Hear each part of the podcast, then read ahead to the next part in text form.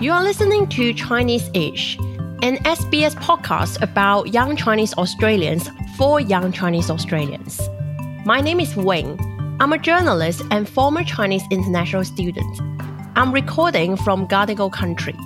I'm Mark. I'm a fresh out of uni graduate and a young Chinese Australian. I'm recording from Wurundjeri country. In each episode, we will explore a theme that reflects the daily life of a young Chinese person living in today's Australia. In today's episode, we're talking about Lunar New Year. In particular, we're tackling how to keep Lunar New Year traditions alive through COVID and beyond. What sorts of celebrations count as authentic? And how, or whether it's even possible, to preserve Lunar New Year traditions for future generations in the diaspora. So, Mark, how are you going to celebrate it?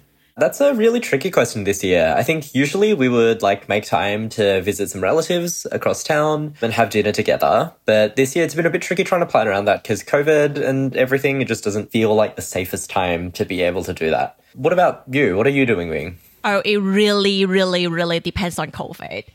I have been feeling really frustrated that it's the third year that we will be celebrating amid COVID. I really clearly remember that in 2020, it was also in January and also a few weeks before the Lunar New Year.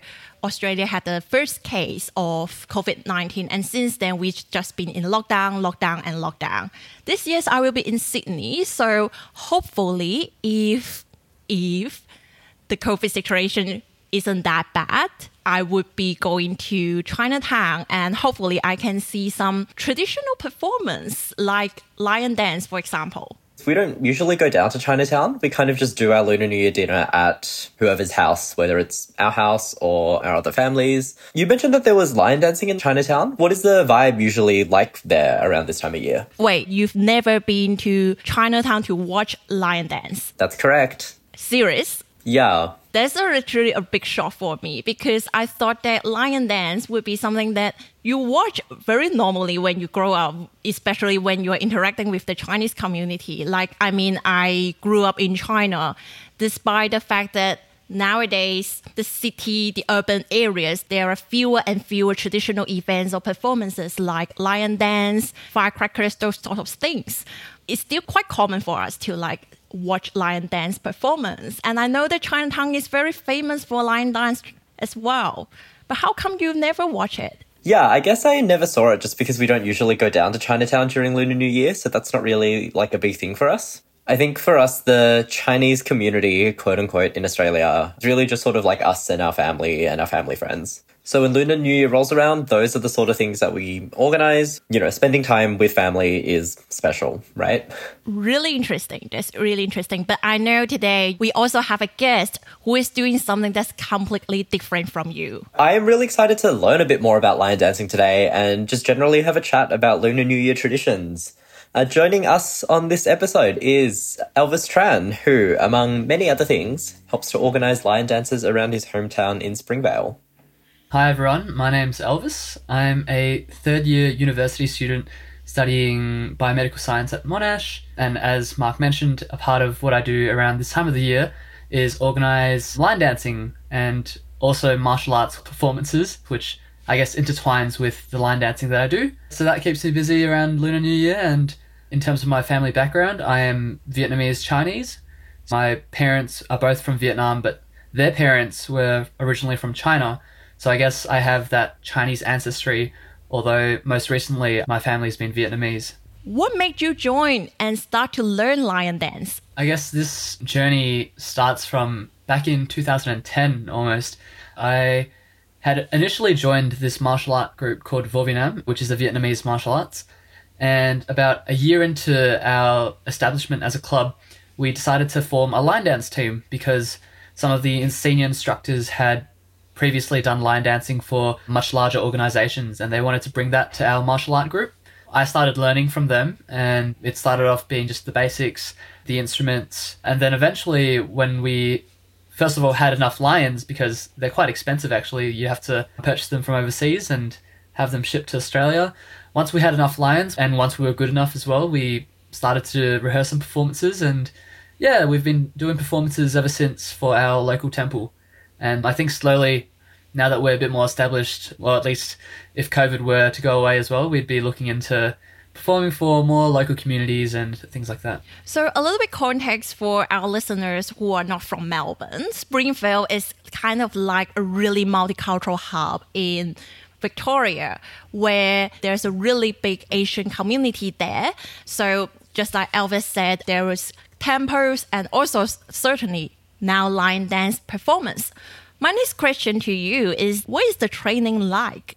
So I think there is definitely the physical fitness element of the training where you have to be fit enough to hold up the lion, which is quite heavy. I guess for someone who might not do physical training, you have to be able to last throughout the whole performance because it is quite the cardio activity, whether you're in the head or the base or the tail. So there are kind of two people involved in lion dancing, one person acting as the behind two legs or the tail or the base and one person as the head controlling the movement of the head. So whichever role you're in, you have to be able to fulfill the physical demands of the performing. Apart from that, training also involves uh, more technical aspects. So how to move the lion head, or if you're the base, how to coordinate with the head.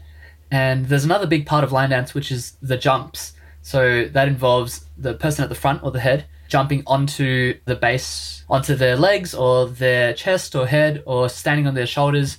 So I think the training involves both the physical aspects of being fit enough to do it or strong enough to do it, especially if you're the base, lifting like an entire person and the lion head onto you, but also the you know technical aspects, so making it look nice, how to move in a way that looks like a lion, how to coordinate with your partner to really have fluid movements and be able to put on a really good show for the crowd. Yeah, so it sounds like Lunar New Year must be a really busy time for everyone who's involved, really. Do you guys just sort of perform on the day itself, or do you do stuff in the week before, in the days after? What does that time period generally look like for all of you? So, in terms of lion dancing, I guess the biggest performance would be on New Year's Eve, Lunar New Year's Eve. So, that's kind of really welcoming the new year with lion dancing. Sometimes there's firecrackers, or more often than not, there is. It's really loud, festive, really lively. And following that period, there's also a lot of lion dancing pretty much the first week of the new year. So, for my local team at least, we primarily do the Lunar New Year's Eve performance, but for more established organizations, they're actually booked out for gigs throughout that first week of Lunar New Year. So, that's performing for restaurants, shops, businesses, pretty much any place which wants lion dancing to bring in good luck, prosperity, good fortune for the year, because that's a really big part of the culture, as I'm sure you both know, where you really want to welcome in all the good luck and kind of dispel all the bad luck from the previous year. So lion dancing is kind of a really pivotal and uh, it's kind of like a statement that, okay, the lions are here to bring in good luck, and that's why most shops, businesses would really want to invite and hire lion dance teams to perform for their shops during that first week of Lunar New Year. Do you think Melburnians love watching lion dance? Yeah, I think it definitely is kind of a point of the year where everyone really looks forward to. I can't really speak for all Melburnians, but I certainly do look forward to the lion dancing. And I'm sure whether it's a part of your culture or not, it's just nice to see, you know, these four legged creatures dancing to loud music on the streets with firecrackers. And I'm sure it's uh, quite the spectacle, regardless of whether you celebrate Lunar New Year or not. I'm sure people uh, especially Melburnians would enjoy it. Yeah. I grew up in China, and when I was a kid, like five years old, I went back to the countryside, to the village where my grandparents lived, to celebrate Lunar New Year. And there's there are definitely lots of traditional events like lion dance, firecrackers, those sort of things happening in the rural area. But in the urban area, um, it's getting harder and harder to see, for example, firecrackers. Even if it's like lion dance, you only see in like a special occasion. Nowadays in Lunar New Year, you may have lion dance, but it's not as frequent as it is in the past. So I have been feeling, and I've been also doing some reading, which is really interesting about the overseas Chinese diaspora, like the Chinese Australian community and it's about how they have been trying to preserve these sort of traditions overseas. Apart from these, are there any traditional things that you have done during Lunar New Year? I think definitely yes. Just to clarify, I think we celebrate Lunar New Year in a more Vietnamese tradition, and it's known as Tet. I think there are a lot of similarities between the Vietnamese way of celebrating Lunar New Year and the Chinese way. Something that I can think of, for example, is wishing your elders a prosperous year or a year of good health and kind of receiving a red pocket from it. I think it's called Bai Nian for you guys. Yes, 拜年. Bai Nian, yeah.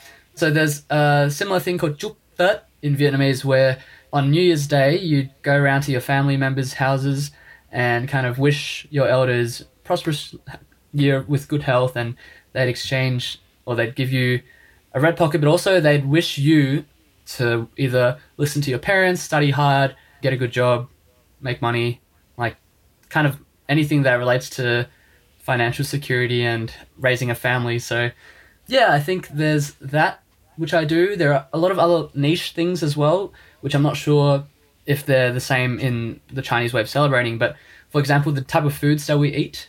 So around Lunar New Year every year, there is what we call ban tet. I'm not sure if I'm saying right, ban tek, ban tet, or ban chung. These different kind of. I think it's similar to zongzi, like the sticky rice, glutinous rice thing. A lot of that is eaten around Tet or Lunar New Year for Vietnamese people. There are like traditions uh, which I think revolve around superstition. So you don't want to sweep your house in the first few days of Lunar New Year because you don't want to sweep away the good luck. Oh, I know that. And I actually, my family strictly follow this one. Yeah, yeah. So like the little things that like no washing, no sweeping, no breaking plates is a bad sign of bad luck. Things like that. and not wash your hair. Pretty much. So those little things we don't follow to the T, but I guess they're there. Like you keep them in mind, and it's really dependent. I'm not speaking for all Vietnamese families, by the way. Um, this is just my personal experience, and I think there are families who really go hard on the little things and different foods. Families that really make an effort to go to the temple, or the church, or their religious rituals. For me personally, I think our family mainly goes around to our the family members that we do have in Australia. We go around to their houses, wishing them good luck. And I think there's another thing. I'm not sure if this is the case in the Chinese way of celebrating, but if you're the first person to enter someone's home, like you are the deliverer of good luck. Oh, really? Uh, In Vietnamese, it's called Som Nha. For example, if I went to Mark's house on the first day of Lunar New Year, I would be doing that for Mark, and then I'm kind of like the deliverer of good luck. So you kind of want a good person to be entering your house on the first day of Lunar New Year. And that's why usually it's like your family member or someone who brings good luck. And if it's a stranger, it'd be like a very weird occurrence. Between the lion dancing and the family stuff, it just sounds like that's a really like jam-packed time period for you. Does it all happen on the one day or do you kind of do like a week of celebrations? Like, yeah, what's the situation with timing there? Yeah, yeah, no, I think I've been rambling on, on a lot, so I'll go through like kind of like the chronological order of or sequence of events. Usually the week or so before, that's like the preparation period, and I'm talking the week before Lunar New Year Day, where you're buying foods to prepare the foods that you eat on Lunar New Year and throughout Lunar New Year or throughout the celebration. And then there's the pivotal Lunar New Year Eve, where most families either go to temple, church, or even your family member's house if there's a big gathering to really welcome the new year together. In the Vietnamese tradition, at least, the first three days of Lunar New Year are extremely important. Everyone celebrates them. And then I think beyond that, it really depends on how festive or celebrative your family is. So some families might do a week or even 10 to 14 days of celebrating the Lunar New Year, where each day there's a, I guess, different focus. Although my family, we primarily only celebrate the first three days, known as Một, and Ba. So the first, the second, and the third, where each day is kind of dedicated to a different reason. There's a different day for elders, different day for. I'm not entirely sure, but that's the gist of it. All I know is I go to my great aunt's house. I wish her good luck. I wish her to live a hundred years. I wish her good health, and she gives me a red pocket. So, yeah. So I think there's like a real range of what's going on around Lunar New Year, which I find really interesting. Do you get the red pocket though, Mark? That's the essential question. Not anymore. It makes me so sad, but not anymore. In my scenario, as long as I'm not married, I will still get it. I will start giving the red pocket money once I become married. What is your case, Elvis? I think it definitely once you are no longer like a child, you won't be receiving red pockets from everyone anymore. And then when you're kind of more a young adult, I think there's like a fine line. For example, you are working a full time job. I think that's a different story as well. But obviously, people don't, you know, ask you first, hey, are you working full time? Yes, no? All right, you won't have this then. It's more like a thing in the back of people's minds where, you know, if you're working a full time job, you're considered an adult, a self sufficient adult who's making their own income. And although, unless it's like your grandma or your family member, I feel like unless you're married, like you said, Wing, that's probably the next step or consideration in terms of whether you get a red pocket or not. Yeah, it's interesting. It's all intel that you have to kind of like suss out throughout the year. Like, I can really imagine aunties just kind of sitting around trying to like figure out what's been happening and all of that kind of stuff. Oh, honestly, there's no effort made. It's just gossip. Like, hey, you know, what's this person doing? Are they, you know, a doctor yet? Are they this and that? Yeah, and it's kind of like you can't even stop your own parents from flexing if and when you get a job. So it's like from the minute you get a job, like that is public information to the family. You're exposed. You're never getting a red pocket again. What kind of things that your parents will say, Mark? In your only celebration of that dinner. Yeah, we don't even really say anything or do anything because, like, most of our family is in China and we don't really celebrate with them. We kind of just go over to my like great auntie's house or whatever because she's the only one who's here. And so there's no particular like ritual or custom that we follow. We kind of just like see them, wish them a happy new year, eat, and kind of go home. will your aunties ask you about your relationship? A little bit, but like I deflect most of those questions. It's really weird talking about that stuff with family, I feel like. I'm asking that question because this is a really frequently asked question in China, in particular during Lunar New Year. Everyone just care about where you're working and whether you get married, or if you're not getting married, are you dating someone? Just like what Elvis you said. yeah, I think everyone's that's definitely the case in the Vietnamese diaspora in Australia as well. People are interested in what you're doing for work. You have a partner? That kind of thing. But also, Mark, I'm interested to hear. Like, for me, I was like, it wasn't even a choice that I made. It's just things that I was exposed to and eventually like picked up, like lion dancing, martial arts, even the little traditions and celebrations that we do, going to the temple or church. But for you, like, it's kind of been something that you haven't been exposed to. So is it something that you're wanting to involve yourself with more now that you're hearing about other people's experiences? So I don't know if there's a desire to do more of it as much as like a general kind of desire to learn more about it, maybe, because it wasn't something that I was ever really exposed to growing up. And I always feel a little bit weird about it because, like, growing up here, you want to know more about your culture, you want to like cling on to it as much as possible, but it's also a thing of like, being kind of like Australia now, more or less, you know? It's like balancing those desires, I guess. Do you feel the urge of celebrating Lunar New Year when you grow up here in Australia? I don't think it's as much of an urge as it is to like maintain something that I've been doing because it'd feel weird if I wasn't doing the things that I'm doing right now as opposed to like innately wanting to celebrate Lunar New Year. So I think because of the experiences that I've had, Lunar New Year always is a time that brings around a lot of joy. You know, it's a really festive time and I think most importantly it's an opportunity for everyone to come together as a family or with your friends and really start the year off well. So that aspect of it, I definitely want to keep and maintain. So in that sense, I'd want to continue celebrating Lunar New Year's in the future. If I was in Mark's shoes, I don't know if I'd just go out of my way to kind of make it a part of my life when it hadn't already been a part of my life.